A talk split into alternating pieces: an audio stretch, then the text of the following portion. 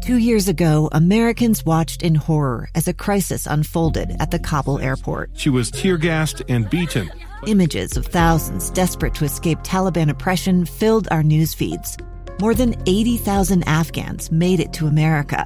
But the story didn't end there. It was very cold. There was no power, no heat. Who would help our newest neighbors? I'm Andrea Smartin. In Stranger Becomes Neighbor, you'll hear the stories of some remarkable refugees who left their homes and their dreams behind only to start over from zero. Their only possession was 3 blankets. And you'll meet Americans who stepped up to help them. You want me to come when you deliver your baby. What can one person do in the face of an international disaster decades in the making? That's Stranger Becomes Neighbor. Find us at kslpodcast.com. Follow us on Apple Podcasts or anywhere else you listen. That Nashville bombing sure scared us Christmas morning. I've told you before, I have a brother-in-law who is a Nashville Metro police officer. And when all that was known was that a bomb had gone off or an explosion of some sort had taken place in downtown Nashville, it was a scramble to get everyone accounted for. And it's looking like the alleged bomber is the only one to have lost their life, and that's a good thing. Not that a life was lost, but that innocent bystanders did not lose theirs. And we, offer prayers, of course, to I believe 3 individuals who were injured as a result of the blast, and the some 40 property owners whose buildings were damaged in that explosion. Just an odd deal. And as we learn more and more about what took place that morning, it gets even more hard to understand. A motive not yet known. What is known thus far is that I believe it was just ahead of 6:30 Eastern Time, an announcement from a PA system in an RV downtown Nashville starts blasting out a warning. Stand back, stand back. And in response to that warning, police officers who were nearby, they did, in fact, stand back. Others kept a safe distance. And then, oddly, after the announcement played, the song Downtown began to play. And then kaboom. And very luckily, no innocent bystander lost their life. It's a head-scratcher. I don't want to speculate. I'm not a professional in those areas. While speculation is one of the primary responsibilities of a talk radio host, I don't want to speculate too much. But I don't think that wondering about mental illness is too far out of line. Anyway, we'll keep an eye on those details as more becomes available, if a motive becomes clear, or if there are any other individuals shown to have been involved. You can find that information right here on KSL News Radio. Also, while I have you, I want to invite you to download the KSL News Radio app. It's powered by Any Hour Services. On there, you'll be able to, first listen live to all of the great programming we have here at KSL News Radio. Also, you will be able to look back. You'll be able to look back on and listen to past segments. We archive the segments here at KSL News Radio, and in particular, my program. You can listen to a conversation I had earlier today, just after 1 o'clock, with Debbie Dujanovic.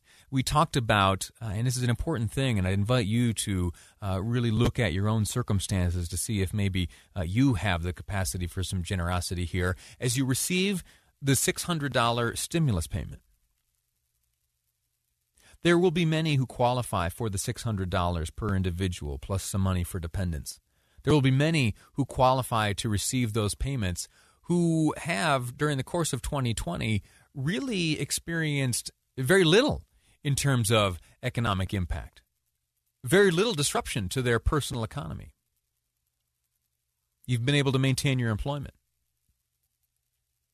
You've been able to maintain stability. If you are in this position and you qualify for the $600, consider looking around you. Look at maybe your in-laws or some of your friends or who knows, someone in your circle or even outside your circle. and ask if that money might be of benefit to them. Debbie Dujanovic earlier today talked about a principle of generosity and how it can be very helpful to us. And while it might seem like you're just sending money out the door with nothing in return, I can assure you that there is something you get in return. You may not be able to deposit in a bank account. You may not be able to use it to pay one of your own bills, but there is a return on that investment, the investment of generosity. So consider it. That's all I'm asking you. Consider it. Take a moment before you commit your money. See if you might be able to share it with those who are in greater need than yourself. I apologize. This 5-minute tangent here, I didn't intend to go down.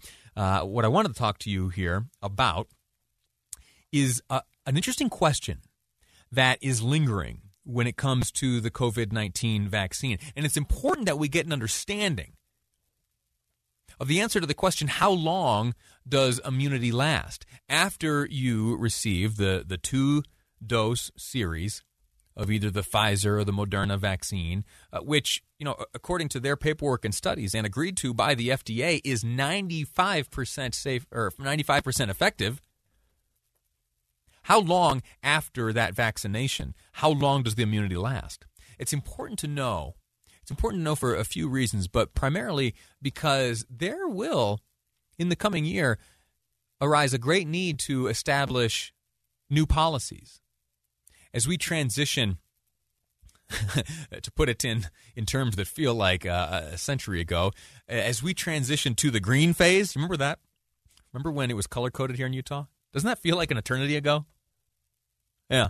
Well, if we were talking in those terms, as we transition to green, the new normal, that transition will need to be handled very delicately and deliberately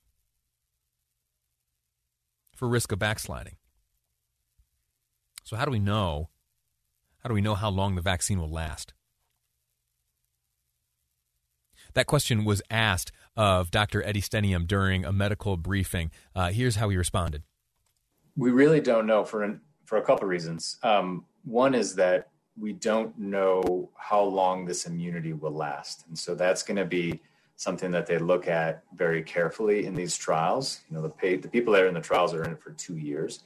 And so they'll monitor in that 2-year period, well, what does antibody levels do? And also, when do they start seeing new infections in those people that were immunized? To be able to say, okay, how long does immunity really last? Is it 1 year? Is it 2 year, 3 year, 4 year? We don't know at this point. We know that from just data observationally that it looks like, once you've been infected, you have a number of months of protection, likely at least 6 months, potentially longer, but we just don't know how long both natural immunity, meaning immunity that you get from infection, or immunity from you get from a vaccine, how long that lasts. And so we won't have any good idea on that for, probably quite some time.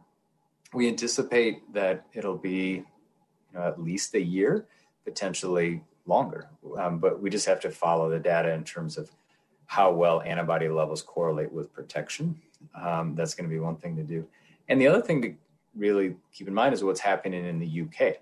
And so if we start seeing mutations in the spike protein, which is what we develop our immune response to, similar to flu, if we're starting to see significant mutations in that protein, we may have to revaccinate with a different vaccine to accommodate those mutations. And so lots are going into that. And unfortunately, we don't have an answer in terms of what that interval will be.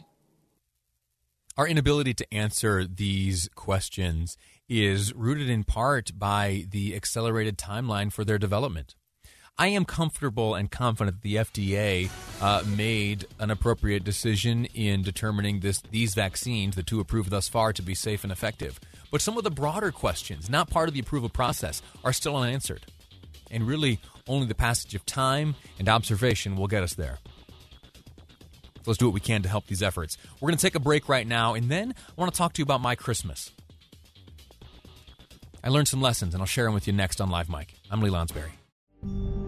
It's the story of an American held in a dark Venezuelan prison. Then all of a sudden, they all kind of lined up. They pointed their guns at me. And this is the point where I thought, I'm going to die today. I'm Becky Bruce. I spent a year working on Hope in Darkness, which now has more than 2 million downloads. Find it on kslpodcast.com or wherever you listen to podcasts.